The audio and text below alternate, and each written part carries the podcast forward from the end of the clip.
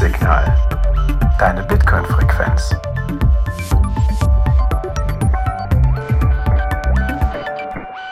Herzlich willkommen bei Notsignal. Deine Bitcoin-Frequenz. Hallo Martin, grüß dich. Hallo Jan Paul. Hey ho. Yo, wir beide zu zweit. Selten vorgekommen bis jetzt, ne? Ich glaube, hat, hatten wir das schon mal, die Kombination? Ich glaube nicht. Ich glaube nicht, aber dafür haben wir es diese Woche gleich zweimal. genau. Also außer es wird heute wirklich, wirklich schlimm, dann vielleicht nicht, aber ansonsten Genau, worauf wir anspielen ist, wir befinden uns an dem Tag vor dem ersten Twitter-Space von Notesignal, das Notesignal-Kamingespräch, das dann hoffentlich schon stattgefunden haben wird, wo Martin und ich dann ja mal so im Twitter-Space zum Kamingespräch zusammenkommen, ein bisschen abhängen und ein bisschen philosophieren, wie wir es frei heraus genannt haben. Das in der Tat. Ich bin sehr froh. Diese Folgenplanung, unabhängig von zeitlichen Events, gibt einem die Möglichkeit, Futur 3 überdurchschnittlich häufig zu verwenden. Man entwickelt auf jeden Fall eine gewisse Souveränität darin.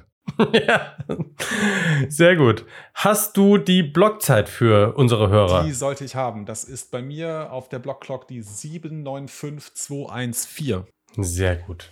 Gut, und zu dieser Blockzeit wollen wir uns dem Thema Software widmen. Ich glaube, ihr habt es in der 121. Episode gehört, da hatten wir es ganz kurz andiskutiert. Ich glaube, das Gespräch war eher so zwischen Calso, Martin und mir. Ich habe Bullshit gerufen, gesagt, also Software ist absoluter Bullshit. Woraufhin wir gesagt haben, okay, das müssen wir mal besprechen, weil, also zumindest Calzo, da bin ich mir ganz sicher, da äh, anderer Auffassung erstmal war, oder ja, er ist jetzt leider heute nicht dabei, musste kurzfristig absagen. Und Martin, du hattest auch zumindest gewisses Verständnis für ein paar der Thesen von Jason Lowry geäußert. Ja, ich, glaube, ich glaube, was das, was meine Haltung ganz gut zusammenfasst, ist, ich, ich finde es im Groben akkurat und im Detail fehleranfällig. Okay. Das ist ja schon mal eine gute Ansage. Dann lass uns doch mal gucken, ob wir zumindest das Grobe klären können und ob wir da noch ins Detail reinkommen. Aber lass uns doch mal kurz drüber sprechen, wer ist eigentlich dieser Jason Lowry? Was weißt du eigentlich, Martin, von Jason Lowry, ohne es nachzugucken? Ja. Ohne es nachzugucken ist jetzt unfair, weil du wirst mir in irgendeinem Punkt vorwerfen, dass ich das Buch nicht gelesen habe und du schon. Oder zumindest kuratorisch, wie du es selber so schön gesagt hast. Kursorisch kursorisch. Und ich habe mich natürlich auch ein bisschen vorbereitet. Ich habe heute das erste Mal etwas gemacht, was ich sonst noch nie gemacht habe.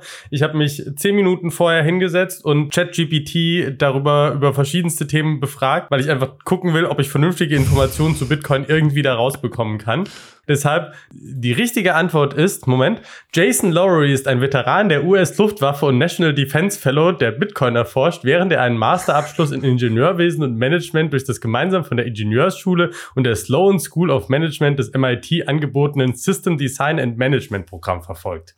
Also ich glaube, das war soweit richtig, bis auf, dass er ein Veteran der Verteidigungskräfte der USA ist. Er ist, glaube ich, immer noch aktiv im Dienst. Genau, aber ja, er ist Offizier im Dienste der, ich glaube, aktuell der US Space Force und kommt irgendwie aus der Air Force. Also ist also ein, wie sagt man das denn, ein, ein Soldat. Ja, er ist ein Soldat, aber er arbeitet auch irgendwie an strategischeren Themen und da kommt dann irgendwie auf einmal auch Bitcoin mit rein.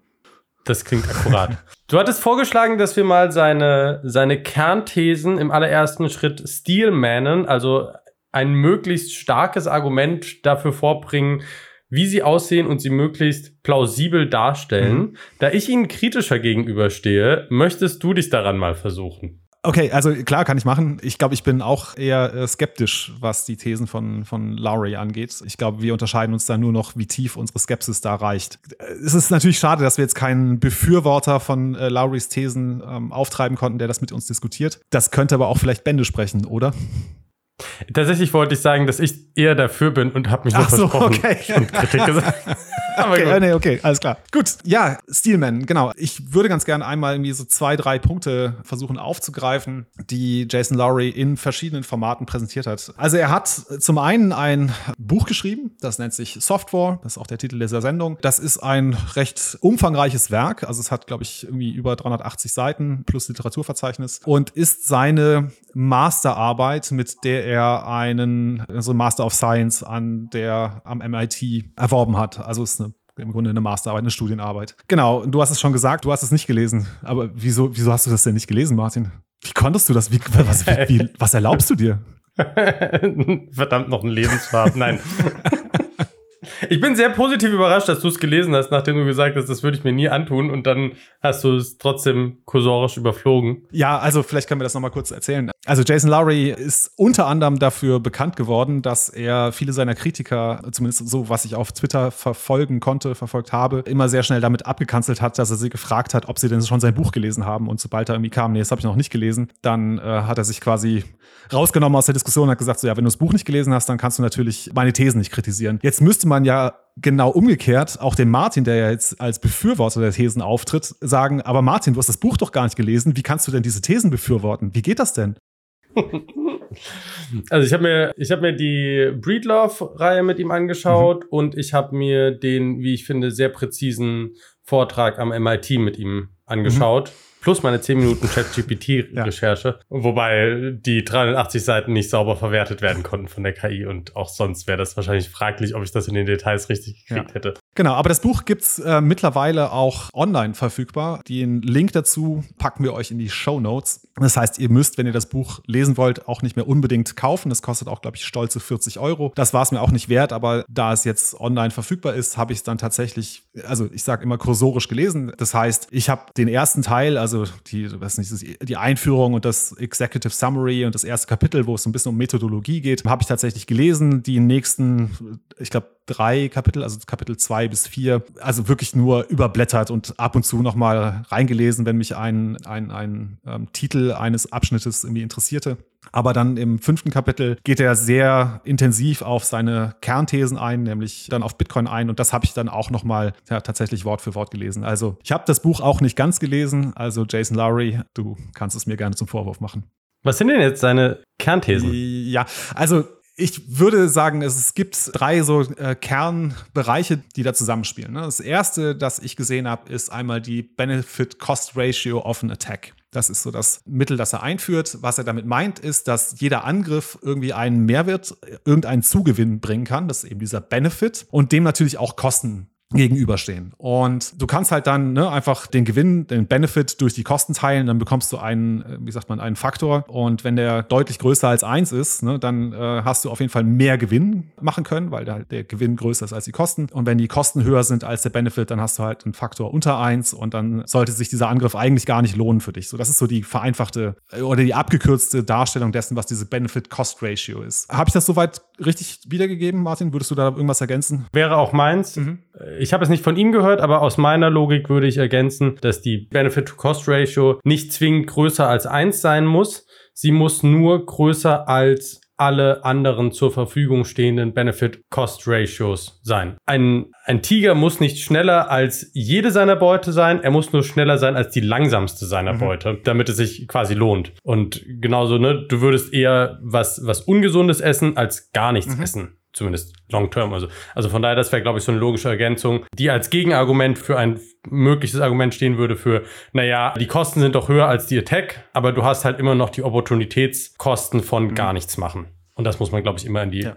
Kalkulation mit einbeziehen. Ja, in meinen Augen verallgemeinert er diese These dann auch. Ne? Und er sagt dann so etwas wie, alles in der Natur, alle Lebewesen zumindest, sind darauf angelegt, diese Benefit-to-Cost-Ratio of an Attack zu optimieren. Das heißt also entweder die Kosten für eine Attacke so weit hochzutrauben, dass es sich das nicht mehr lohnt, oder den Benefit halt klein zu halten. Ne? Irgendwie sowas passiert da. Das ist so seine, also das, der Punkt, den ich machen möchte, das ist eine Verallgemeinerung. Ne? Er sagt ja, das ist jetzt hier nicht nur irgendwie ein militärisches Prinzip, sondern ein äh, Prinzip, das wir durch die ganze Natur auffinden können. Also das sehen wir, keine Ahnung, dass irgendwie die stärksten und gefährlichsten Tiere, ne, die haben alle irgendwie spitze Zähne und wirken aggressiv auf uns. Sowas in der Art kommt dann bei ihm. Aber das ist so sein erstes Argument. Ne? Es gibt diese Benefit-to-Cost-Ratio mhm. of an Attack und das ist ein verallgemeinbares Prinzip. Das lässt sich also auf zumindest alle Lebewesen und dazu sind auch wir Menschen einzuschließen, ausweiten. Soweit passt das, ne?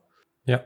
Das zweite aus meiner Perspektive wäre, dass alle Lebewesen sich selber schützen. Das war ja auch das, was du gerade gesagt hast. Aber vor allen Dingen wir Menschen als Gesellschaft versuchen, unsere Sicherheit zu erhöhen, indem wir die Cost of Attack nach oben bringen. Und diese Cost of Attack ist keine eindimensionale Sache, sondern erstreckt sich durchaus durch viele verschiedene Ebenen. Also einfaches Beispiel, ein Virus kann dich nicht am im ganzen Stück fressen, aber er kann dich infiltrieren und das wäre ja auch eine andere Ebene. Auf die gleiche Ebene könnte man sagen, haben wir das Thema mit, ne, du hast Land, du hast See, du hast Luft, du hast Weltall, du hast Information, also Cyberspace und so weiter. Und er sagt im Prinzip, wir versuchen die Cost of Attacking durch physische Barrieren zu erhöhen. Und wir lagern das aus, damit wir es als Gesellschaft, so wie wir mhm. uns insgesamt ja spezialisieren, nicht jeder macht Bleistifte, aber jeder kann Bleistifte mhm. verwenden. So machen wir auch das mit dem, mit der Erhöhen der Cost of Attack, lagern wir aus an Polizei, Militär, sonstige, die genau das sicherstellen. Ja, aber trotzdem waltet durch das Ganze, so, also so ist auch seine These, waltet durch das Ganze, egal ob wir jetzt unmittelbar diese Angriffskosten sehen oder unmittelbar wahrnehmen, waltet das doch durch irgendwie alle Lebensbereiche. So verstehe ich ihn zumindest. Ne? Also selbst wenn wir uns irgendwie bei uns im Haus einschließen oder bei uns zu Hause sitzen, nicht bei uns einschließen, sondern wirklich einfach nur bei uns zu Hause sitzen und einfach davon ausgehen können, dass es sehr unwahrscheinlich ist, dass jemand unser Haus betritt und sich unseres Eigentums ermächtigt, ja, dass da irgendwie das, dieses Benefit-of-Cost-Ratio irgendwie noch drin ist. Ich habe da meine Schwierigkeiten mit. Deine Schlösser erhöhen deine Cost of Attack und dein Fernseher erhöht den Benefit of Attack. Ja, also genau, sowas in der Art. Genau, das ist ein sehr schönes Beispiel. Wollen wir vielleicht da auch gleich mal in eine äh, Kritik einsteigen oder in eine Bewertung? Jetzt, ich will jetzt nicht sagen, dass wir es direkt kritisieren müssen, aber in eine Bewertung einsteigen. Ich glaube, das macht Sinn, da die einzelnen Prinzipien aufeinander aufbauen und dieses, also ich weiß nicht, wie es mit dem Benefit und Cost of Attack Ratio geht. Also wahrscheinlich macht es Sinn, die Sachen entweder einmal komplett in Stack durchzumachen oder beim niedrigsten anzufangen, weil die aufeinander so ein bisschen aufbauen. Ja, also vielleicht, um ihm mal so ein bisschen was Positives abzugewinnen. Irgendwo kann ich das schon nachvollziehen. Also ich kann da durchaus Bereiche erkennen, wo ich das für richtig halte. Insbesondere, wenn ich mir anschaue, wie sich innerhalb eines Rudels von Tieren, zum Beispiel Wölfen, Primaten, vielleicht auch als Beispiel, Tiger sind, glaube ich, Einzelwesen, aber in solchen Rudeln, dass sich da klare Randordnungen bilden. Ne? Also es gibt eine klare Hackordnung, wer darf zum Beispiel zuerst fressen. Und solange halt diese Hackordnung eingehalten wird, ist die Gewalt innerhalb des Rudels auf ein Minimum reduziert. Und ne, sobald sich irgendwie jemand da, da ausbricht, muss er sich halt sehr genau überlegen, okay, sind mir die Kosten einer Attacke dieser Rangordnung es wert? Also habe ich, hab ich da einen entsprechenden Benefit davon, wenn ich mich jetzt in der Fressreihenfolge nach vorne schieben würde und zum Beispiel das Alpha-Männchen attackieren attackieren möchte, weil ich mir, keine Ahnung, die Weibchen jetzt erobern möchte.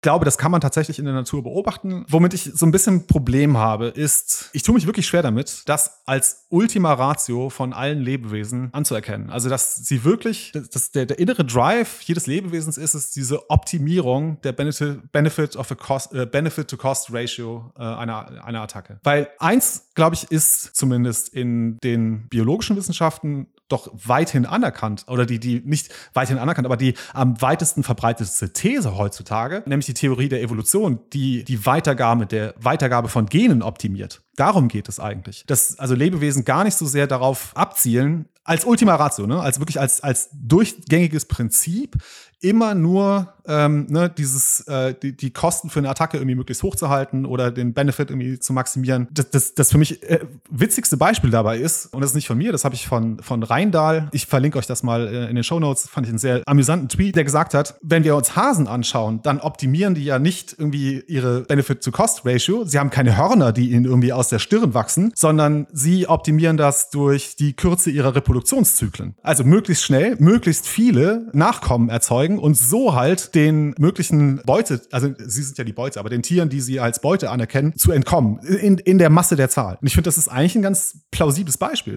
Man sieht halt nicht, dass der, dass der Hase in irgendeiner Form, nicht, nicht in irgendeiner Form, aber mir scheint es zumindest das, das vorherrschende Prinzip, wenn ich mir die Lebe Lebensform des Hasen anschaue, scheint doch zu sein, dass er versucht, seine Reproduktionszyklen halt kurz zu halten, viel Nachkommen zu schaffen, seine Gene weiterzugeben, anstatt sich irgendwie möglichst schnell zu sein auf der Flucht oder sich möglichst gut verstecken zu können oder möglichst tiefe Löcher buddeln zu können oder was auch immer, was so ein Hase halt machen kann. Hm. Ich glaube, der, der erste Punkt, was du gesagt hast, Benefit of Cost and Attack Ratio, ist keine Ultima Ratio, es ist kein Selbstzweck. Ich glaube, das ist durchaus valide. Ähm, der Selbstzweck, also mein, mein Verständnis ist, der primäre Zweck von jedem Lebewesen ist mehr Leben, weil jedes Leben, das sich nicht darauf optimiert hat, ist einfach nicht mehr so sehr am Leben. Und von daher zu sagen, auf Vermehrung von Leben, auf Vermehrung der Spezies, auf Vermehrung von sich selber, sich zu optimieren, ist wahrscheinlich die, die Ultima Ratio. Und darunter gibt es verschiedene untergeordnete Dinge, nach denen du strebst. Und diese Benefit of Attack, also die Ratio, wir nennen jetzt einfach nur noch ja, die Ratio. Gerne. Also die Ratio, die ist sicherlich eines davon, aber es gibt sicherlich andere Aspekte. Also es ist nicht, es ist nicht so monodimensional, sondern du hast auch Risikostrategien, die, die vielleicht andere Sachen eventuell bevorzugen und, und je nach Situation Wird, werden Strategien auch durchaus angepasst. Wo ich widersprechen würde, ist, dass ein Hase nicht auf Kosterhöhung optimiert, weil das tut er durchaus. Hasen sind schnell und flink und können Haken mhm. schlagen mhm. und laufen weg. Und die Cost of Attack ist an der Stelle vielleicht nicht zwingend mit physischen Schäden, aber durchaus mit umsonst aufgebrachter Energie in Form von Kalorien, die dann nicht mehr, also die einen, einen evolutionären Nachteil mhm. bieten. Also der Hase, den ich nicht bekommen habe, hat mir einen Schaden zugefügt, weil ich Energie aufgewandt habe, die ich, für die ich keinen Return on Invest bekommen habe. Ja, ich habe äh, Lowry tatsächlich dahingehend gelesen, dass er diese Ratio als, weiß ich, Elixier, Grundprinzip des Lebens irgendwie dargestellt hat und war da halt skeptisch, weil ich tatsächlich das durchaus nachvollziehbar finde, das Beispiel von, von Reindale, ne, dass er sagt, aber das primäre, der primäre Antrieb ist eben äh, Weitergabe der Gene. Ja. Ja, das ist das, was ich vorhin meinte. Ne? Ich glaube, Laurie hat vieles, der betrachtet vieles aus dieser Sicherheitsperspektive, mhm. aber Sicherheit ist halt nicht der Primärzweck, sondern die Sicherheit, um etwas anderes zu tun. Mhm. Also, ne, wenn, wenn, es, wenn, wenn Sicherheit die Primärperspektive wäre, dann würden wir einfach eingesperrt in Bunkern schnell verhungern, mhm. weil wir dann sehr sicher unser Leben leben würden und niemand uns angreifen können würde. Und man kann natürlich jetzt hingehen und sagen, wenn ich aufgrund von Verhungern sterbe, dann bin ich auch unsicher, aber das finde ich ist dann, das ist so ausgeweitet und dann kann man, kann man Konzepte auch beliebig aufblasen. Von daher, ich glaube, das ist tatsächlich ein, äh, zu sagen, Sicherheit ist das, ist das Primärziel, würde ich auch so nicht mitgehen. Das ist es nicht. Ich glaube aber, es ist ein sehr hoch aufgestelltes Ziel. Mhm. Mhm. Siehst du einen Unterschied zwischen also dem Mensch als Lebewesen und den anderen Lebewesen, seien es Tiere, Pilze, keine Ahnung, was es sonst noch gibt? Kann man da einen Unterschied machen? Hm, ich glaube, die Strategien sind andere, während das Ziel ähnlich ist. Also ein, ein Beispiel, du hast vorhin Primaten ange, angesprochen. Primaten sind ja auch, es ist ja in der Regel so, dass bei einem, bei einem Affen heißt das Rudel? Ich bin mir gerade gar nicht sicher. Horde, ja, Herde, wie auch immer. Ja. Genau. Nicht das physisch stärkste Männchen an der Spitze steht, sondern das am besten vernetzte Männchen. Also im Sinne von, du hast nicht den stärksten Gorilla, weil egal wie stark der Gorilla ist, zwei fast so starke Gorillas können ihn immer besiegen. Und deshalb siehst du zum Beispiel bei Affen sehr viel dieses Lausen und diese ganzen sozialen Sachen, weil sie im Prinzip nicht die, die komplette Sicherheitsfunktion der Ratio internalisieren, sondern sie über ein Netzwerk, über Kollaboration verteilen.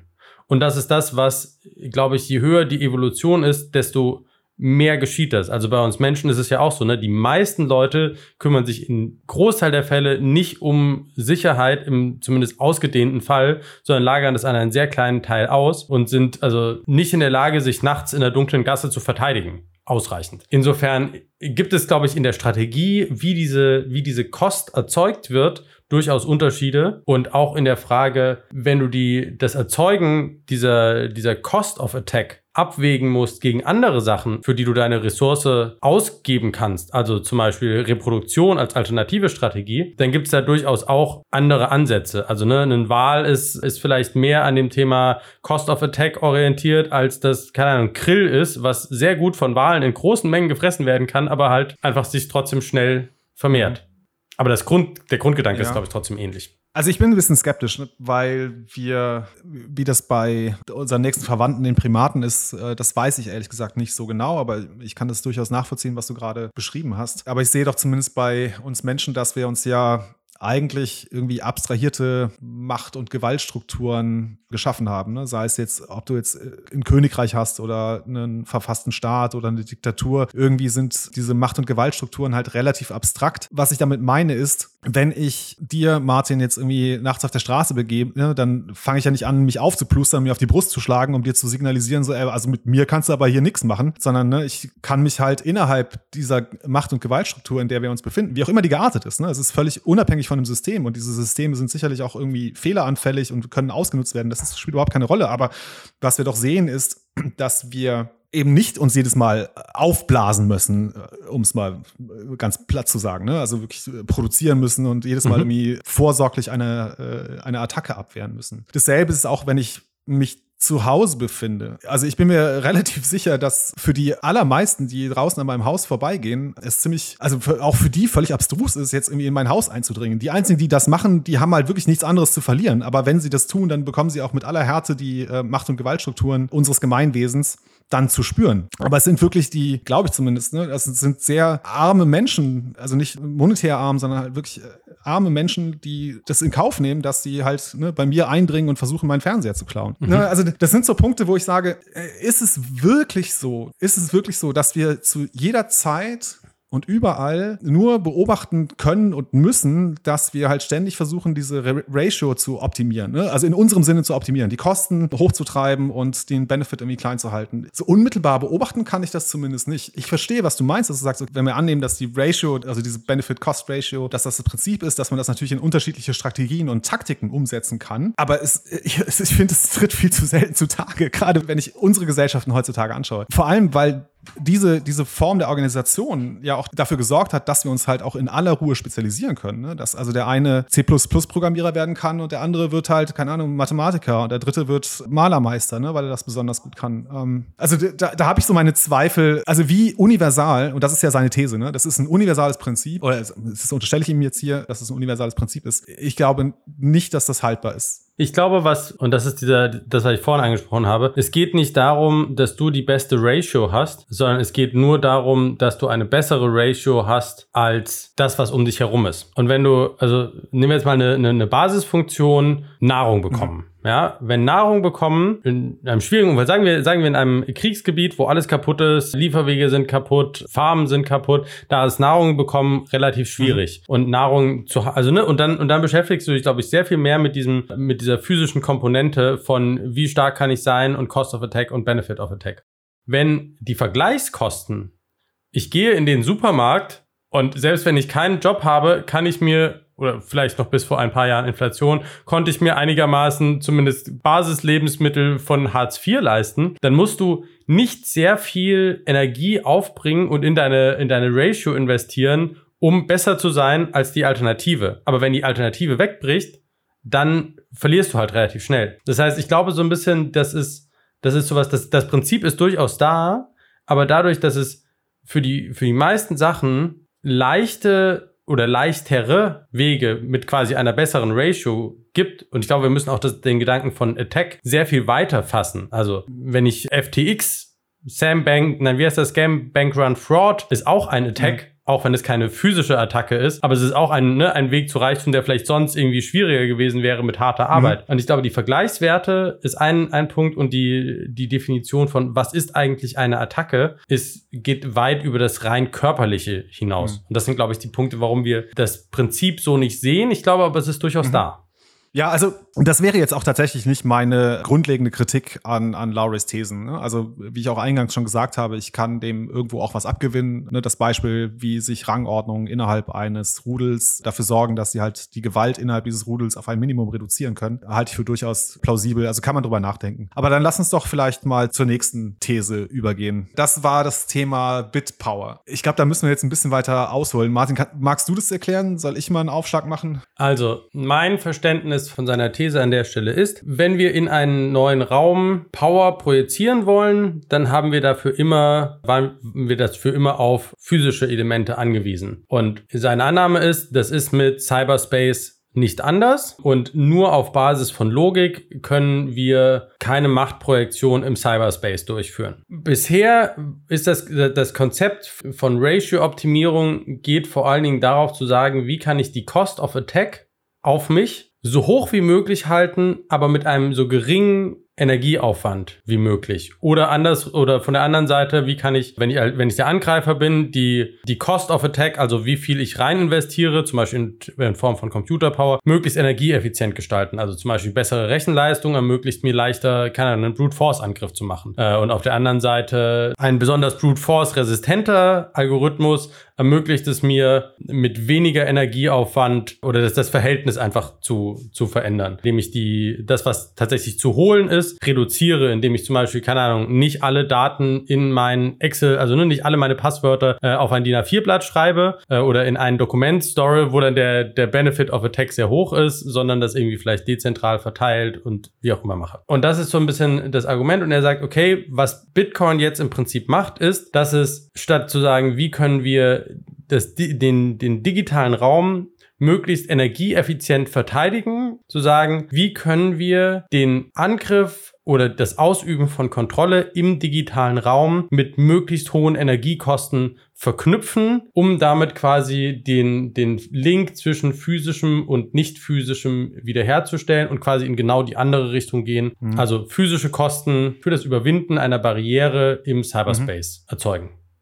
Ich glaube, das, also das geht schon sehr weit. Ich würde es versuchen, ein bisschen anders nochmal zu beschreiben. Vielleicht wird es dann für, für, für uns beide und auch für die Zuhörer klarer. Ich Gerne. glaube, das Argument, das er bringt, ist, Computer sind am Ende diese Binary State Machines. Ne? Also sie können einen Zustand 0 oder 1 annehmen. Und was wir halt machen, ist, wir wenden Energie auf, um den Zustand zu verändern. Also von 0 auf 1 oder von 1 auf 0. So, das ist ganz basal das, was, was Computer tun. Dann gibt es natürlich noch ein paar Abstraktionsebenen. Wir können irgendwie Boolsche Logik draufsetzen und irgendwie, keine Ahnung, irgendwelche, also ich bin selber kein Informatiker, Informatiker, aber ihr könnt euch das vorstellen, es gibt einen gewissen Stack, also ne, es gibt die Hardware ganz unten, die im Grunde nur State Changes von 0 auf 1 ist und darüber gibt es eine ganze Reihe von, ja, nicht nur physischen, sondern auch irgendwie logischen Operationen, die wir darauf aufbauen können. So, aber Wichtig ist, Computer sind binäre Statusmaschinen, Zustand ist 0 oder 1. Was wir bisher versucht haben, war immer den benötigten Energieaufwand für diese State Changes, also die Veränderung des Zustands von 0 auf 1, zu minimieren. Das heißt also, möglichst viele State Changes pro Energieeinheit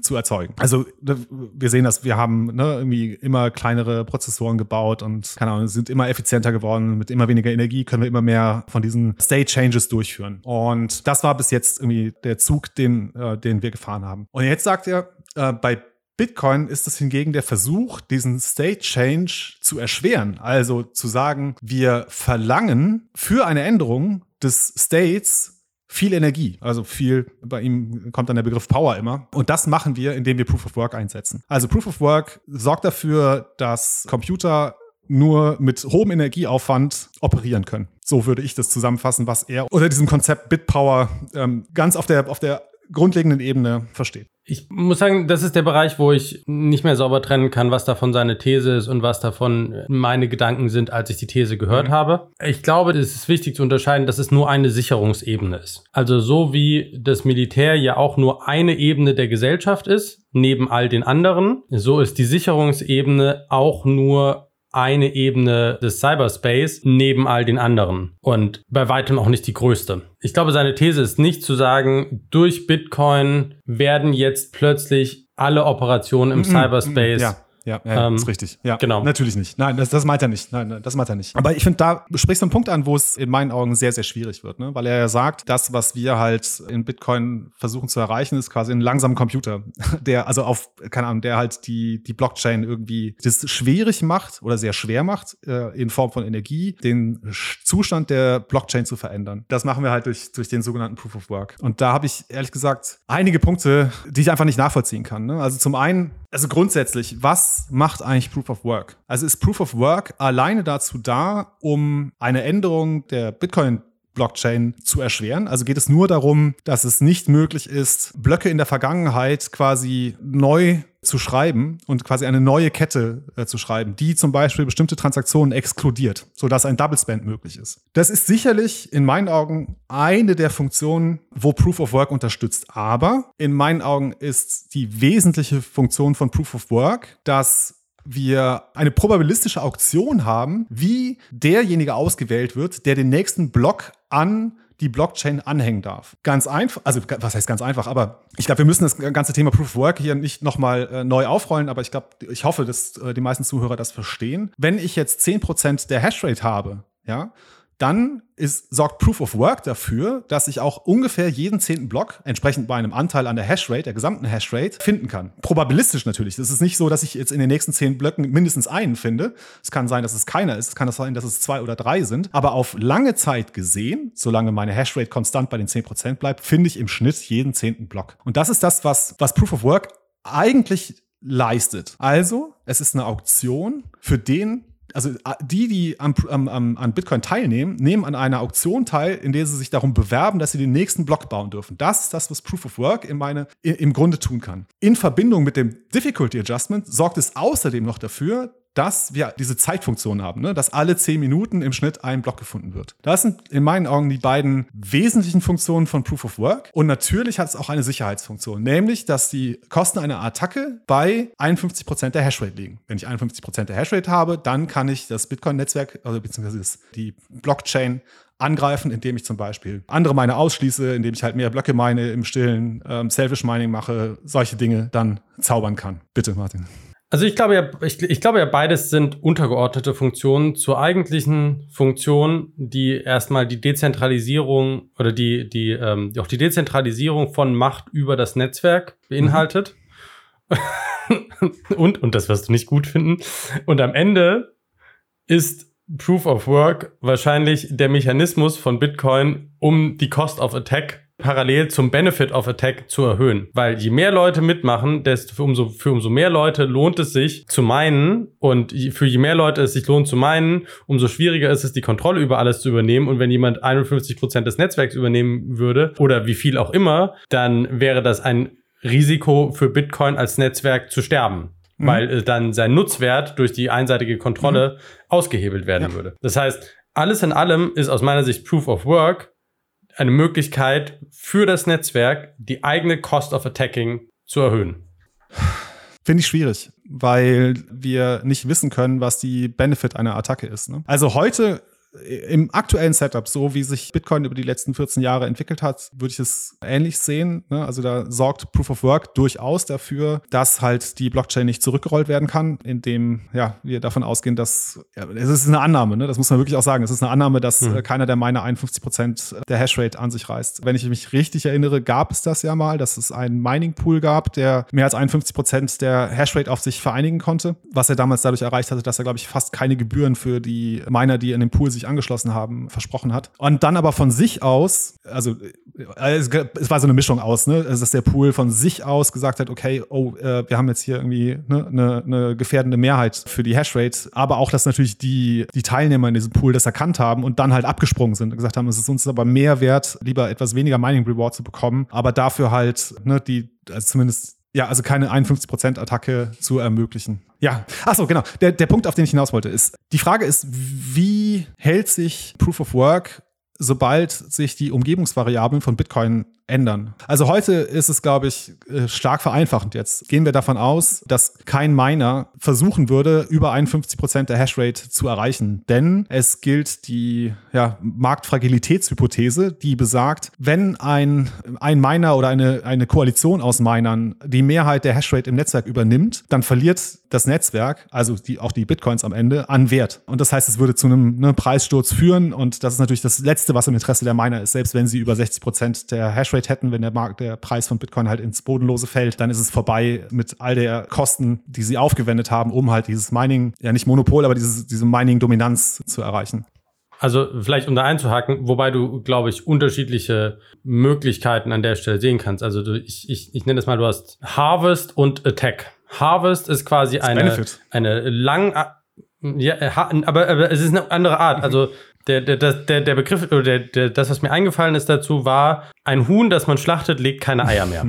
So, und, äh, und wenn du dir das Netzwerk anschaust, dann sind die Miner vielleicht eher die Farmer, die jeden Tag das Ei rausnehmen und sich darüber bewusst sind, dass sie, äh, dass sie mehr Benefit über die, die Eier, die sie von den Hühnern sammeln, bekommen, als wenn sie das Huhn kurzfristig schlachten. Aber ein Fuchs sieht die Sache durchaus anders. Und von daher ist es trotzdem sinnvoll, diese, diese Sicherheitsfunktion, in dem Fall den Hühnerstall slash Proof of Work, zu bewahren, weil, äh, weil der Eigenanreiz vielleicht nicht für alle gilt, also nur für Leute innerhalb des Netzwerks, aber nicht für Leute außerhalb des Netzwerks, die sagen, ich greife das Netzwerk an, mhm. lege mir einmal, wie auch immer das gehen würde, äh, 51% äh, Hashrate zu, greife das Netzwerk an, mache es damit kaputt, extrahiere monetären Wert und dann ist es mir aber egal, weil ich so oder so nicht dabei war, es aufzubauen und zu nutzen. Von daher, ich glaube, dass also Bitcoin profitiert ja davon, dass es ganz viele, sowohl die spieltheoretischen als auch die tatsächlich technischen Aspekte mhm. hat, um sich selbst zu schützen. Da gibt es ja äh, Stimmen, die sagen, dass das vielleicht nicht so gegeben ist, wie wir uns das alle ausmalen. Ich bin gerade dabei, das Buch von Micah Warren zu lesen. Also es ist ein, er ist Professor für Mathematik an irgendeiner Uni irgendwo in den USA. Frag mich jetzt bitte nicht nach Details, aber er hat ein ein, ein Lehrbuch geschrieben, ein spieltheoretisches Lehrbuch, das heißt Bitcoin A Game Theoretic Analysis. Und das besteht zu zwei Dritteln aus möglichen spieltheoretischen Szenarien, die einfach mal durchgedacht sind. Ich bin noch äh, relativ weit am Anfang, also bin jetzt noch nicht so weit, dass ich da jetzt irgendwie im Detail drüber referieren könnte, was jetzt irgendwie wahrscheinliche oder realistische Angriffsszenarien sind. Aber das, was ich da so ein bisschen auch rauslese, ist, dass es nicht unbedingt gegeben ist, dass, dass die spieltheoretischen Anreize von Bitcoin seine Sicherheit auf Ewigkeit garantieren. Vielleicht, also ein Beispiel, oder also es ist, das ist jetzt wirklich ein rein hypothetisches Beispiel, aber das, glaube ich, macht so ein bisschen klar, wohin mein Denken geht, warum ich diese These von, von, von Lowry zugunsten von Bitpower auch wirklich kritisch gegenüberstehe. Nehmen wir mal wirklich an, wir sind in einem Zustand der Hyper-Bitcoinization angekommen. Das heißt also, ist, alles ist Bitcoin, das ist die eine Weltreservewährung, es gibt nichts anderes, Geldähnliches, äh, das auch nur annähernd, diesen Status hat. Ne? Also sowas wie den US-Dollar oder den Euro oder auch eine andere, sagen wir, zweit- oder drittrangige Währung gibt es nicht. Es ist rein nur für das Gedankenexperiment, ne? for the sake of the argument dann macht es durchaus Sinn, für Miner Koalitionen zu bilden. Sie könnten nämlich jetzt hingehen, also es könnten sich, keine Ahnung, drei Miner mit je 20 Prozent könnten eine Koalition bilden und sagen, ah, pass mal auf, wir übernehmen jetzt dieses Netzwerk, haben 60 Prozent der Hashrate, können die anderen 40 Prozent sehr, sehr leicht rausdrängen, indem sie einfach deren Blöcke immer attackieren. Das heißt, sobald ein Block von dieser 40 Prozent Minderheit gefunden wird, ne, hängen sie ihren eigenen Block halt wieder dran, weil sie halt einfach eine Mehrheit der Hashrate haben. Sie finden einfach mehr Blöcke. Das, so ist das. Und sie können dabei bis zu 40 Prozent, laut Marktfragilitätshypothese bricht ja dann der Preis ein, aber sie können bis zu 40 Prozent Preiseinbruch oder Werteinbruch können sie ja verkraften, weil sie ja immer noch die, die, die Mehrheit haben. Wie wahrscheinlich ist es, dass der Wert von Bitcoin um diese 40 Prozent, also jetzt in diesem hypothetischen Beispiel, wirklich einbricht? Denn wir hatten ja in der, in der Beschreibung, in der Ausgangssituation ja gesagt, es gibt kein anderes geldähnliches Asset mehr. Ne? Also du könntest natürlich jetzt ausweichen und versuchen, Immobilien und Aktien zu kaufen. Okay, vielleicht funktioniert das, aber du hast ja dann kein wirklich global funktionierendes Geld mehr. Und die zweite Frage ist, und das finde ich noch viel spannender, welche Alternative haben die User? Weil die User, die können ja jetzt, also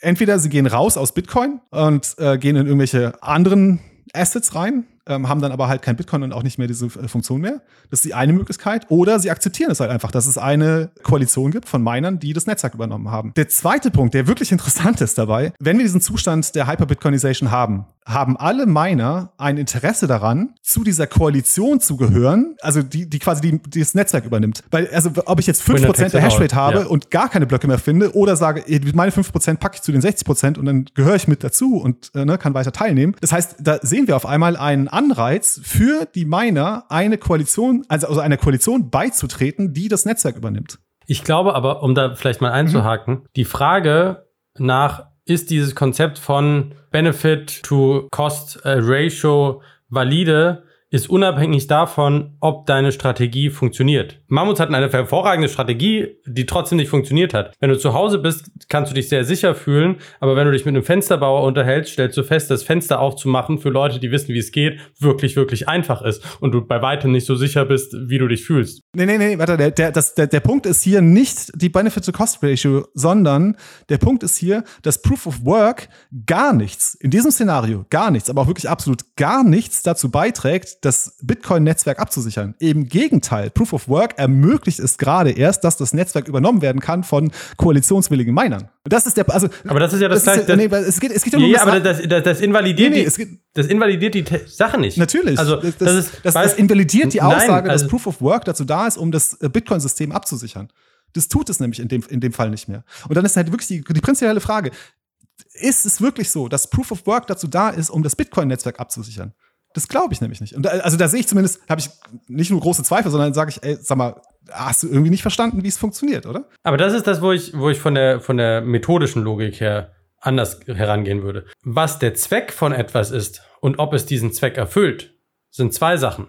Keine Mammuts sind groß, weil es sie gegen Säbelzahntiger schützt. Aber gleichzeitig ist ihre Größe genau das, was sie für eine Gruppe von Steinzeitjägern anfällig gemacht hat. Oder große Tiere sind äh, für andere Sachen anfällig, weil sie leichter zu jagen sind und nicht ne, eine Harpune statt äh, viele Netze. Keine Ahnung, was auch immer. Das, der Proof-of-Work-Mechanismus kann einen Zweck haben und diesen Zweck trotzdem verfehlen. Und das wäre mal eine längere andere Diskussion, aber das invalidiert nicht seinen Zweck. Hä?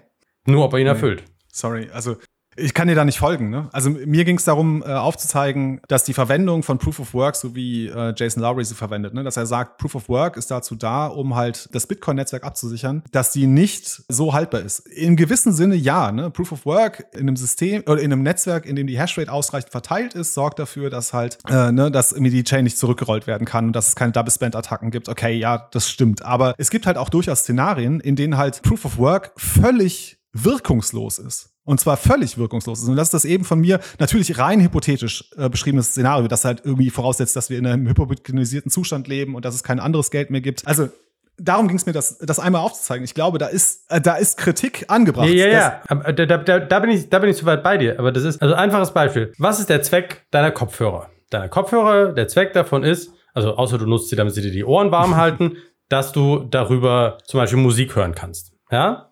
So, wenn deine Kopfhörer jetzt kaputt gehen, und du darüber keine Musik mehr hören kannst, dann ändert das ja den Zweck nicht. Das ist ja der Grund deiner Frustration, dass sie einen Zweck haben, den sie nicht erfüllen. Und die gleiche Logik gilt aus meiner Perspektive in diesem hypothetischen Szenario, was du jetzt angesprochen hast. Wenn Proof of Work eine Sicherungsfunktion für das Bitcoin-Netzwerk ist ja, ja. und es nicht mehr sichert, dann ist es genauso wie kaputte Kopfhörer. Ja, aber das, das, das hebt ja irgendwie äh, Lowrys Thesen komplett aus den Angeln. Der sagt ja, wir müssen uns als Verteidigungskräfte der Vereinigten Staaten von Amerika, müssen uns jetzt auf Bitcoin stürzen, weil das ist, das ist Bitpower, wie er es ja nennt. Es ist Bitpower, es ist irgendwie die Macht im Cyberspace, um halt uns, wie sagt das immer, in, durch und von Cyberspace irgendwie zu schützen und zu sichern. Und da sage ich halt, ja, sorry, das, also zumindest in dem Punkt kann ich dir nicht zustimmen. Ich glaube, da hast du, da hast du einiges missverstanden. Vor allem, weil ich halt auch die primäre Funktion von Proof of Work immer noch darin sehe, dass sie halt eben diese probabilistische Auktion des nächsten Blockproduzenten durchführen soll. Das ist, glaube ich, in meinen Augen die Hauptfunktion von Proof of Work. Wollen wir mal vielleicht das Thema Bitpower, weil wir haben, also wir sind jetzt so weit, dass wir gesagt haben, was, ne, wo steht Bitcoin, was ist der Energiemechanismus und so weiter. Wollen wir auf das Thema Bitpower und sein Verständnis, warum ist Bitcoin mehr als nur,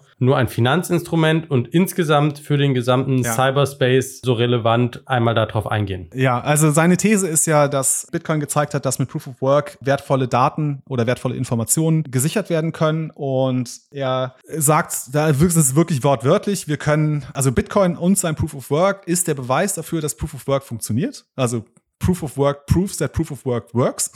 ja, so, so schreibt er es dann am Ende. Es ist schön. genau, und seine These ist jetzt, ja, also wenn wir diese wertvollen Informationen irgendwie damit schützen können, dann können wir auch andere Formen von Informationen mit Proof of Work schützen. schützen. So, das ist seine, seine These. Und ja, mhm. äh, da ja, sagte er, wir müssen also, es wäre klug, eine äh, Cyberspace Force so, oder sowas in der Art äh, aufzubauen, um halt äh, das zu explorieren, was dann auch möglich ist. Ich möchte, weil es mir echt, also das, da kribbelt es mir richtig in den Fingern, direkt anmerken, also das klingt so ein bisschen nach Weltcomputer, ne? So äh, Ethereum, ich höre dir trapsen. Äh, wir können mit äh, mit der Blockchain und Proof of Work können wir den ganzen, können wir einen riesen Weltcomputer bauen, der mehr als finanzielle Informationen irgendwie sichern kann. Und den Beweis sind ehrlich gesagt, also erstens sind den die ganzen anderen alternativen ähm, Coins sind sie schuldig geblieben bisher. Und das Zweite ist, also und das finde ich halt echt, das finde ich halt echt krass. Seine These baut darauf, dass sich innerhalb seiner These eine weitere These erst bewahrheiten muss. Nämlich, also er sagt ja, ne, wir brauchen eine Cyberspace Force, die müssen wir aufbauen, das ist die These. Aber darin enthalten ist, weil eventuell vielleicht Proof of Work noch andere Daten schützen kann, die ne, irgendwie geschützt werden müssen. Und das kann nur Proof of Work äh, tun. Wo ich echt sage, also, sorry, wenn deine These darauf angewiesen ist, dass sich als eine andere These erfüllt, dann hast du keine gute These geschrieben. Punkt. Was mich, was mich immer wieder äh, irritiert ist, dass ich das Gefühl, also er, er sagt das so und ich bin äh, irritiert, ob er noch nie was von US Cybercom oder NSA oder ähnlichen Agencies gehört hat, die sich genau mit sowas beschäftigen. Also ne, es gibt ja schon einen, einen Cyberspace-Militärarm, äh, witzigerweise seit 2009, also seit äh, genauso lange ja. wie Bitcoin. Und den, den Punkt mit dem, dass man auch andere Daten sichern kann, den gehe ich allerdings mit weil das ein, weil wir das über Timestamping sehen. Das ist der, der ganze, der ganze Timestamping-Mechanismus ist im Prinzip, du gehst hin, machst einen Merkle Tree, verankerst den, den äh, Root-Hash des Merkle Trees in der Blockchain und kannst dadurch sicher sein, dass die anderen Elemente des Merkle Trees nicht verändert wurden. Insofern kannst du zumindest sicherstellen, dass andere Daten zu einem bestimmten Zeitpunkt nicht anders aussahen als mhm zugegeben wie in einem anderen Oracle hinterlegt. Mhm. Also du, du kannst nur sicher gehen, dass die Daten mit denen des Oracles übereinstimmen. Du kannst die Daten nicht direkt daraus ableiten. Aber diese Sicherungsfunktion für Daten außerhalb des Finanziellen ist aus meiner Sicht gegeben. Das ist aus meiner Perspektive kein Farfetch. Der wesentliche Unterschied ist, dass die Transaktionen, und das ist ja das, was die Bitcoin-Blockchain tatsächlich enthält, dass die, sobald sie in die Blockchain aufgenommen sind, dass sie halt unveränderlich sind. Ne? Also gegeben, dass eine gewisse Zeit oder eine gewisse Anzahl von Blöcken vergangen ist, dann sind diese Transaktionen unveränderlich. Die äh, Timestamps, die du in die Blockchain schreiben kannst, wie du es eben beschrieben hast, haben halt das Problem, dass sie das Ändern der Daten, die getimestampt wurden, dass sie das nicht verhindern können. Ne? Das ist der, der wesentliche Unterschied. Die können trotzdem geändert werden, auch wenn du ein Timestamp hast, der nachzeigt, hier zu Block 795220, den wir gerade haben, war der Datenzustand aber solcher und ich kann dir zumindest nachweisen, dass du hier einen falschen Datenzustand hast. Das kannst du nicht verhindern. Und das ist halt, das ist in meinen Augen ist das der wesentliche Unterschied. Ja, da, da, da, da bin ich dabei. Ja, die Frage ist doch, dieses Jahr an der anschließt, ist, kann eine Proof of Work Blockchain etwas anderes außer die Transaktionsdaten oder die UTXOs, die wir in, der, in der Timechain stehen haben, wirklich äh, sichern? I don't think so. Das, zumindest ist es, das ist, das ist uns irgendwie, ne, das ist ja das, was wir jetzt irgendwie in, in fast schon 14 Jahren auch Altcoin-Historie beobachten konnten, dass es bis jetzt noch, also dass zumindest keinem der Nachweis gelungen ist. So, um es mal vorsichtig zu formulieren, ich möchte jetzt keinen ähm, Altcoinern irgendwie ans Bein pinkeln. Den Beweis sind sie in meinen Augen schuldig geblieben bis jetzt. Ich glaube tatsächlich, dass die Logik andersrum ist. Ich glaube, die Logik ist nicht, wir können finanzielle Transaktionen sicherstellen und haben das bewiesen und wir können auch andere Daten sichern und, äh, und haben das bewiesen oder erwiesen, sondern ich glaube, die Logik ist, bei Finanzdaten denken wir, dass wir es können aber tatsächlich mhm. ist auch das ja eine Fragestellung, weil am Ende haben wir, ist die Logik, du kannst irgendwelche Daten und es ist, ich will nicht sagen komplett egal, aber, aber zumindest weitestgehend mhm. egal, Daten über die Blockchain selber sichern mit Proof of Work und du kannst nur eine bestimmte Menge an Proof of Work machen, ohne dass es unsinnig wird. Äh, also mehrere Proof of Work Chains haben, haben, haben zumindest einige Nachteile, wenn man mehrere versucht parallel zu betreiben, wie wir auch an Ethereum gesehen haben. Nee, mhm. das würde jetzt ausarten. Äh, aber also was ich, worauf ich hinaus will, ist, wenn wir sowas sehen wie dass, dass die Main Chain als Settlement Layer für darüber geordnete Layer dient, dann haben wir das gleiche Thema auch zum Beispiel mit Lightning. Weil wenn wir jetzt zum Beispiel auf der Main Chain einen Channel eröffnen und die Verteilung der, der Satoshi in diesem Channel ist auf der Main Chain geregelt dann wird ja trotzdem außerhalb der Main Chain der Status permanent geändert. Zwar immer im, im Einklang zwischen den beiden Parteien, wobei theoretisch ja trotzdem deine, keine Ahnung, Wallet of Satoshi gehackt werden könnte und jemand anderes hat für dich gesigned und du hast trotzdem andere Aspekte.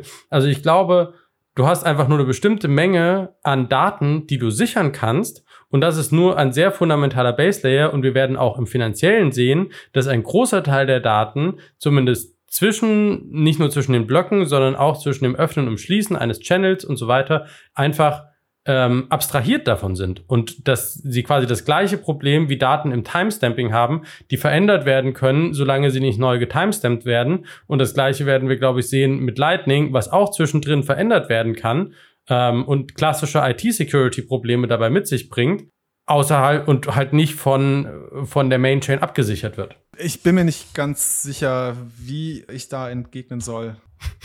Ja, einfach, also ich muss das Argument müsste ich jetzt wirklich mal in Ruhe durchdenken, was du da sagst. Also für mich gilt, zumindest was das Thema Timestamps angeht, immer noch, ne, dass Timestamps eigentlich nur dazu da, dazu dienen, irgendwie einen Nachweis zu erbringen, was der Zustand zum Zeitpunkt Block sonst wie war, in dem halt dieser Timestamp aufgenommen wurde. Aber es sichert halt nicht, dass diese, dass diese Daten irgendwie in irgendeiner Weise verändert wurden. Jetzt mit Lightning müsste ich ehrlich gesagt nochmal drüber nachdenken. Aber es klingt zumindest so im ersten drüber nachdenken, äh, muss, also äh, ich weiß es noch nicht. Aber ein Punkt würde ich doch noch mal ganz gerne aufmachen. Wir reden jetzt auch schon fast eine Stunde, aber äh, ein Punkt ist mir wirklich wichtig. Er sagt ja immer, dass die, also dass, dass wir mit dem Proof of Work in Bitcoin valuable Bits of Information, also wertvolle Bits von Informationen schützen.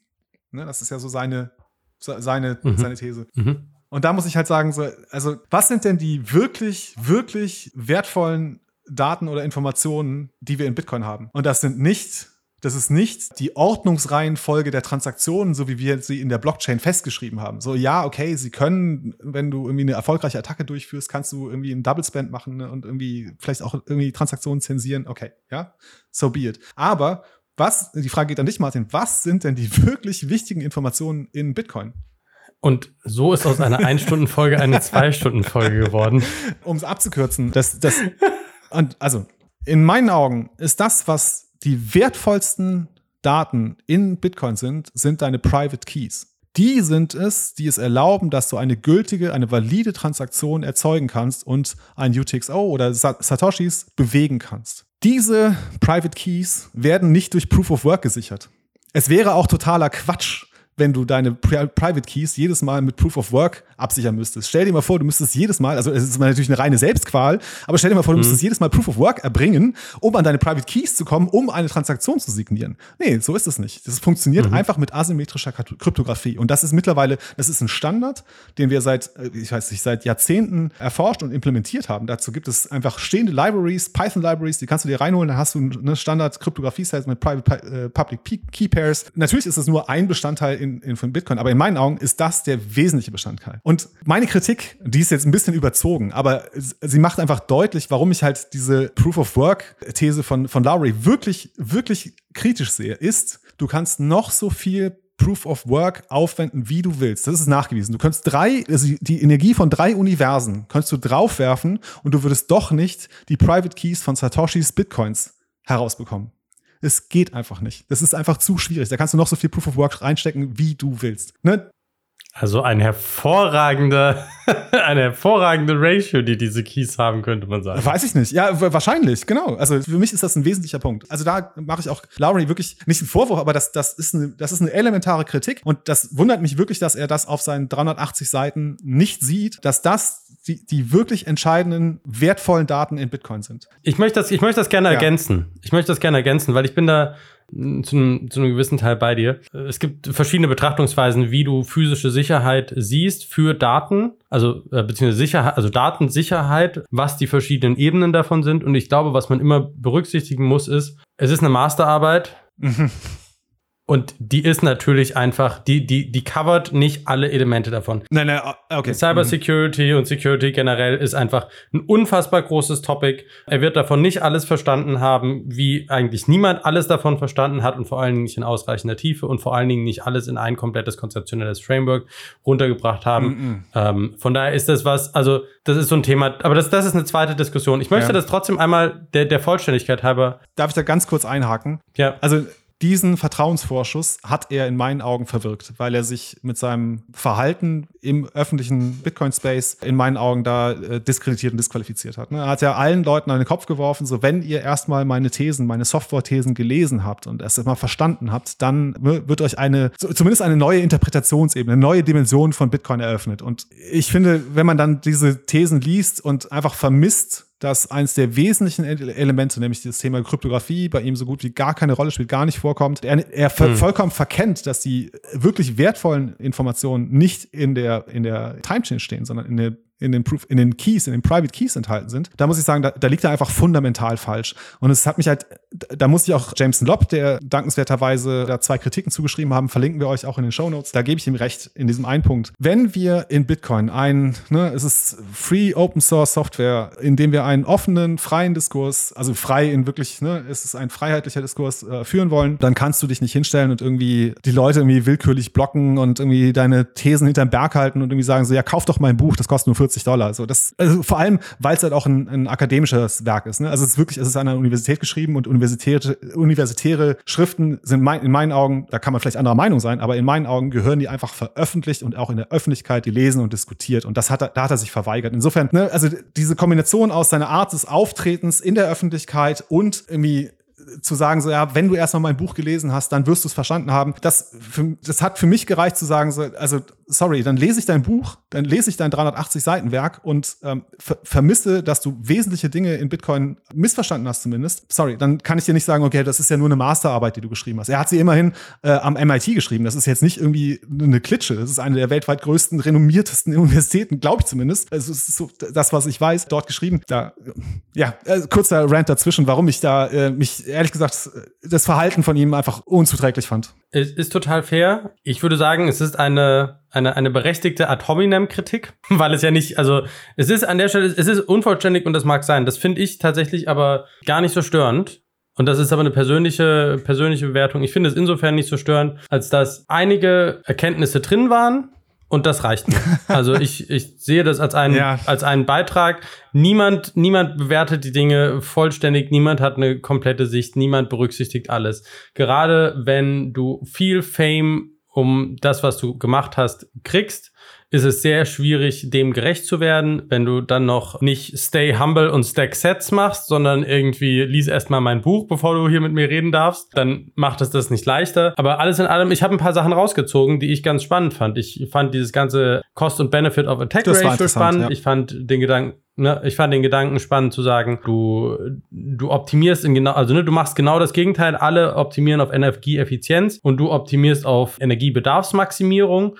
Was ehrlich gesagt Quatsch ist, weil äh, die, die Zustandsänderung, also sorry, es ist nicht, es ist nicht so, dass wir einen äh, global operierenden Computer haben, wo wir den Zustand äh, nur ändern, äh, indem wir in genügend Energie aufwenden. Nein, wenn wir genügend Energie aufwenden, wenn es jetzt in, in seinen Termini verwendet, bist du in der Lage, einen weiteren Block, also weitere Daten hinzuzuschreiben. Du änderst nichts. Es ist kein State Change, der irgendwie stattfindet, dass du irgendwie von 0 auf 1 gehst. Das ist Quatsch. Du schreibst quasi in die Datenbank, schreibst du eine weitere, äh, einen weiteren Block dazu. Das ist, ich finde es halt gefährlich. Ne? Zum einen, die Hake musst du mir bitte, äh, musst du mir bitte lassen. Man liest es immer wieder, äh, auch auf Bitcoin Twitter, ah toll, hast du Proof of Work reingesteckt. Und ich denke mir jedes Mal so, ey, sag mal, wie albern ist der Scheiß eigentlich? Das, was ähm, die Miner machen, das ist wirklich richtig stupide, immer wigge dieselbe Rechenoperation durchführen. Und zwar im, im Akkord, und wirklich im Akkord. Das sind ja Milliarden, Billionen von Rechenoperationen pro Sekunde. Das ist, das ist monotone, automatische Arbeit. Arbeit in Anführungszeichen. Was aber viele meinen, wenn sie irgendwie sagen, ah, Proof of Work, du hast dein Proof of Work geleistet, ist doch was ganz anderes. Und das mache ich halt auch, das, also das ist eine sehr subtile Kritik, muss ich sagen. Das ist nicht, nicht explizit in, in, in Lowry's Work so drin, das ist eher eine subtile Kritik, aber ich glaube, er, er, er läuft in die, er tappt in dieselbe Falle, weil das, was wir, wenn wir darüber sagen, dass jemand irgendwie Leistung erbracht hat, ist es etwas ganz anderes, denn du hast Kreativität verwendet, du hast Spontanität verwendet, du hast weißt du, du, war, du warst, du hast den richtigen Reflex gehabt, du hast irgendwie, ne, das irgendwie richtig strukturieren können in das, was du in deiner Arbeit gemacht hast. Und vor allem, also in meinen Augen, das, was Arbeit ja wirklich erst gut und interessant macht, ist doch, wenn es kreativ ist, wenn du es, wenn du, ne, wenn du was Neues erschaffen kannst, aber nicht, ey, also immer denselben Handgriff zu machen und nichts anderes machen die Miner. Sie machen immer wieder denselben Handgriff. Das ist doch nicht, das ist doch nicht vergleichbar. So, das ist die eine Spitze das kann ich tatsächlich so nicht ganz stehen lassen. Heute Morgen war die Müllabfuhr da. Ich bin sehr dankbar, dass sie das machen und es ist immer wieder der gleiche Handgriff. Ja, aber ich glaube, Arbeit hat verschiedene, hat verschiedene, also das, das zieht aber auch so ein bisschen von dem, von dem eigentlichen Thema weg. Ich mag diesen Proof of Work Gedanken sehr, das für den mich albern. das aber Teil okay. Bitcoin Spirits. Ja, ich weiß, ich weiß. Aber, ich aber das ist, ich glaube, das, das ist eine andere Diskussion. Es ist, ne? sagen, es ist, es ist eine sehr subtile äh, Kritik, die auch äh, eine gewisse Bösartigkeit hat. Das, das will ich äh, unumwunden zugeben, dass ich da diese Spitze mir einfach nicht nehmen lasse, dass ich sage so, also sorry, das ist doch vollkommen uninteressant, immer wieder denselben Handgriff zu machen. Das ist doch, das ist doch nicht das, wo ich sagen würde, so, okay, cool, du hast irgendwie Proof of Work geleistet. So. Gut, wie gesagt, das ist eine andere Diskussion. Ich glaube, was, was wir daraus mitnehmen können, ist, egal wie niedrig seine Contribution oder hoch seine Contribution am Ende gewesen sein mag, er hat zumindest eine gute Grundlage für eine, ich glaube, gute Folge Note-Signal geliefert. Und dafür können wir ihm dankbar sein. Ja, das kann man wirklich sagen. Ich glaube, er hat äh, viele Diskussionen angeheizt. Das kann man sicherlich äh, als Mehrwert äh, da mit rausziehen. Gab noch so ein, zwei Dinge, die ich, ich merke, dass du so Richtung Ende gehen willst. Es sind ja auch schon über eine Stunde hier unterwegs. Aber einen Punkt würde ich doch ganz gerne machen, den will ich zumindest nicht ungesagt lassen. Seine Forderung ist ja im Grunde, dass die USA also er, er, arbeitet nun mal für die US-Streitkräfte, dass die USA ne, da reingehen sollen in das, in das Mining-Game, also quasi Hashing-Power aufbauen sollen und irgendwie Bitcoins kaufen sollen, weil sie damit irgendwie, das ist auch so ein Punkt, der mir völlig unklar ist, weil sie damit irgendwie Macht projizieren können, wenn du Bitcoin hast. Also ich, ich krieg den, den logischen Sprung kriege ich nicht hin und ich kann den nicht nachvollziehen. Aber zurück zu, ich sehe äh, eine große Gefahr darin, wenn tatsächlich so etwas wie jetzt die US-Streitkräfte ins Mining-Game einsteigen würden. Weil zum einen, ähm, mhm. die ja. US-Streitkräfte, also müsste jetzt ohne Fly googeln, aber ich würde jetzt mal fast sagen, die haben ungefähr das ja, 50-fache, 60-fache an Budget, was wir im Moment an Sicherheitsbudget in Bitcoin haben. Das heißt, wenn die nur ein, zwei Prozent ihres Budgets auf Mining umschwenken würden, dann würden sie eiskalt das Netzwerk übernehmen. Das wäre gar kein Problem für die. Also allein was, was die, was die ähm, Finanzen angeht, die sie zur Verfügung haben, die finanziellen Mittel äh, haben, dass diese zur Verfügung haben. In Konsequenz hätten wir dann eben ein ein, eine Bitcoin-Blockchain, die von irgendwie vom ja, berühmt-berüchtigten industriellen militärischen Komplex irgendwie äh, angeführt wird. Was ich ehrlich gesagt also das wäre für mich eines der ganz großen Horrorszenarien, was Bitcoin passieren könnte. Ne? Also wenn wirklich irgendwie äh, US- ja. oder chinesische Streitkräfte ne, zu, zum, zu so einem Player banen. Das Zweite daran ist, es sind nun mal, wenn sie das tun, sind es halt irgendwelche staatlichen Betriebe, die das machen. Das Mining ist ein hochkompetitiver Wettbewerb, zwar mit hohen Umsätzen, aber sehr, sehr kleinen Margen. Und ein äh, Miner, der ja quasi ne, sich aus der Staatskasse irgendwie finanzieren kann, dem ist es doch völlig egal, wie effizient er meint. Das ist dem, pff, ja, macht doch nichts. Also ob jetzt die Kosten irgendwie bei 10 Milliarden oder bei 20 Milliarden liegen, ne, wenn es irgendwie im strategischen Interesse der USA oder der chinesischen Streitkräfte liegt, dann sind sie auch bereit, diese mhm. Kosten zu bezahlen. Das heißt, sie würden damit natürlich auch heute noch so gerade eben profitabel operierende private Miner aus dem Wettbewerb drängen, weil sie sie kaputt machen, weil sie sie denen einfach die Hashrate wegnehmen. Was in meinen Augen eine, eine so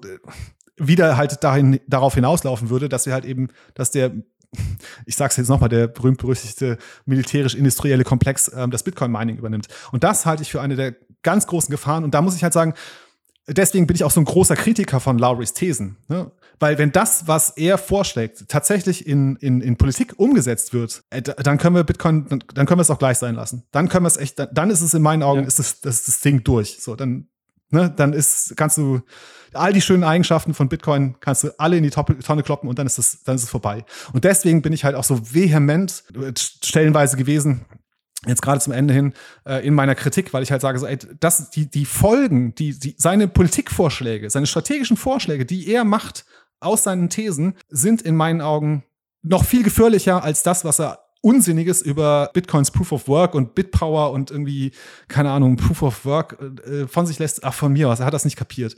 Aber die politischen Implikationen sind in meinen Augen hochgefährlich und deswegen meine ich, müssen wir ganz klar sagen, ey, das ist Quatsch, was er da erzählt. Das, das müssen wir herausarbeiten, dass das Quatsch ist und auch ganz klar formulieren und sagen, das, das, hoffentlich, hoffentlich macht es keiner von den Streitkräften, die hier angesprochen werden. Ich habe die, die Tage erst, und ich hatte das vorher nicht auf dem Schirm, bin ich über eine Statistik gestolpert, wie viel Bitcoin die USA offi also ne, offiziell momentan im Besitz haben und die inoffizielle Zahl ist wahrscheinlich deutlich geringer. Und es sind ja äh, circa 215.000 also etwa ein Prozent aller mhm. Bitcoin. Und das ist, das war mir nicht klar, dass das so hoch ist, aber dann habe ich so ein bisschen drüber nachgedacht und mir gedacht, so, die realistische Szenario, das realistische Szenario, mit dem wir einfach arbeiten müssen, ist, State Actor werden in den nächsten Jahren das Thema in das Thema einsteigen. Das glaube ich sogar noch nicht mal. Und die werden das im Thema. Aber ja, das ist ein, das ist ein Thema für eine andere Sitzung. Genau, das ist ein Thema für eine andere Sitzung. Meine Hypothese an der Stelle ist, werden einsteigen oder sind bereits eingestiegen, aber halt als Black Ops Undercover, weil du das nicht als ersten Schritt in der Öffentlichkeit deklarierst. Und es würde mich einfach wundern, wenn sie das nicht auf dem Schirm hätten. Und wenn, ich, ich könnte mir gut vorstellen, dass die Tatsache, dass Lowry eine These dazu macht, eher eine Folge als ein Grund für eine solche Auseinandersetzung äh, des US-Militärs mit dem Thema Mining ist, weil das auch vielleicht nicht von irgendwo hergekommen ist. Aber das ist, das ist reine Spekulation. Ich glaube, wir müssen als Bitcoin oder es ist für uns als Bitco also Bitcoiner Gemeinschaft, Community, wie auch immer man das nennen will, hilfreich zu überlegen, was sind Schritte, die diesem mit hoher Wahrscheinlichkeit bis an Sicherheit grenzenden eintretenden Fall entgegenstehen. Sowas wie Dezentralisierung des Minings, damit nicht irgendwie super viel in Texas und China rumsteht und irgendwie gucken, wie kann man das dezentralisieren und den Zugriff mhm. ziehen.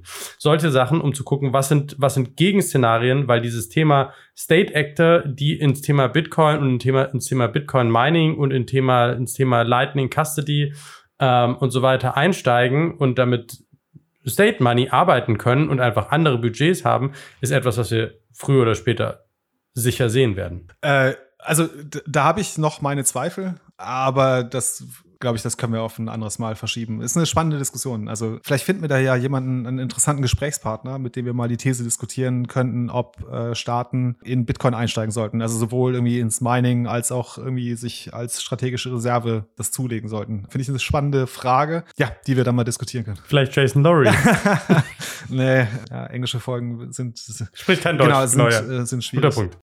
Genau, aber äh, können, wir, können wir gerne äh, diskutieren. Zum Schluss vielleicht nochmal ganz kurz. Wir packen euch in die Show Notes ein paar Links, also den Link zum, zu dem Buch von Jason Lowry. Dann war er in verschiedenen Podcasts und irgendwie auf YouTube zu sehen. Und ich habe viele meiner Kritikpunkte aus, ja, im Wesentlichen drei Quellen. Einmal von diesem äh, schon erwähnten Mika Warren, der eine Replik geschrieben hat zu Software namens Limp War. Dann die beiden Artikel von Jameson Lobb, die ich auch sehr hilf hilfreich fand. Und ähm, packen euch ein paar Tweets von Reindahl, der so ein bisschen kommentiert hat, während er das Buch gelesen hat, ähm, was er dazu denkt. Da habe ich äh, sehr, also wirklich sehr wertvolle äh, Argumente und Gedankenanstöße ähm, rausgenommen in meiner Kritik an Lowrys Thesen. Ansonsten würde ich sagen, ähm, wie ihr wisst, also wenn ihr jetzt bis hierhin durchgehalten habt, äh, freut uns das natürlich sehr. Ihr wisst, wir sind ein Value for Value Podcast. Das heißt, wir würden uns sehr darüber freuen, wenn ihr uns unterstützen würdet, indem ihr uns ein paar Satz da lasst. Ihr könnt uns Satz streamen, während ihr diese Folge hört. Das ist unsere ja fast schon bevorzugte Weise, um äh, Satz einzunehmen. Ihr könnt uns natürlich auch eine Spende dalassen über tip at tip.notesignal.space. Geht mal auf unsere Webseite notesignal.space. Da gibt es verschiedene Optionen, wie ihr uns ein paar Satz zukommen lasst. Wir würden gerne damit natürlich äh, A, unsere Kosten denken. Das geht zum Glück derzeit noch, ähm, aber auch natürlich, auch natürlich weiterhin unser Bounty-Programm äh, unterstützen. Da werden wir demnächst auch nochmal berichten, was wir da jetzt Neues machen werden. Vielleicht nicht in einer eigenen Folge, aber ihr werdet es über Twitter dann erfahren, wo unsere Bounties ausgeschrieben sind. Martin,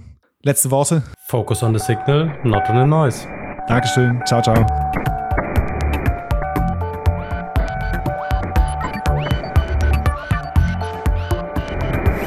Notsignal. Focus on the signal, not on the noise.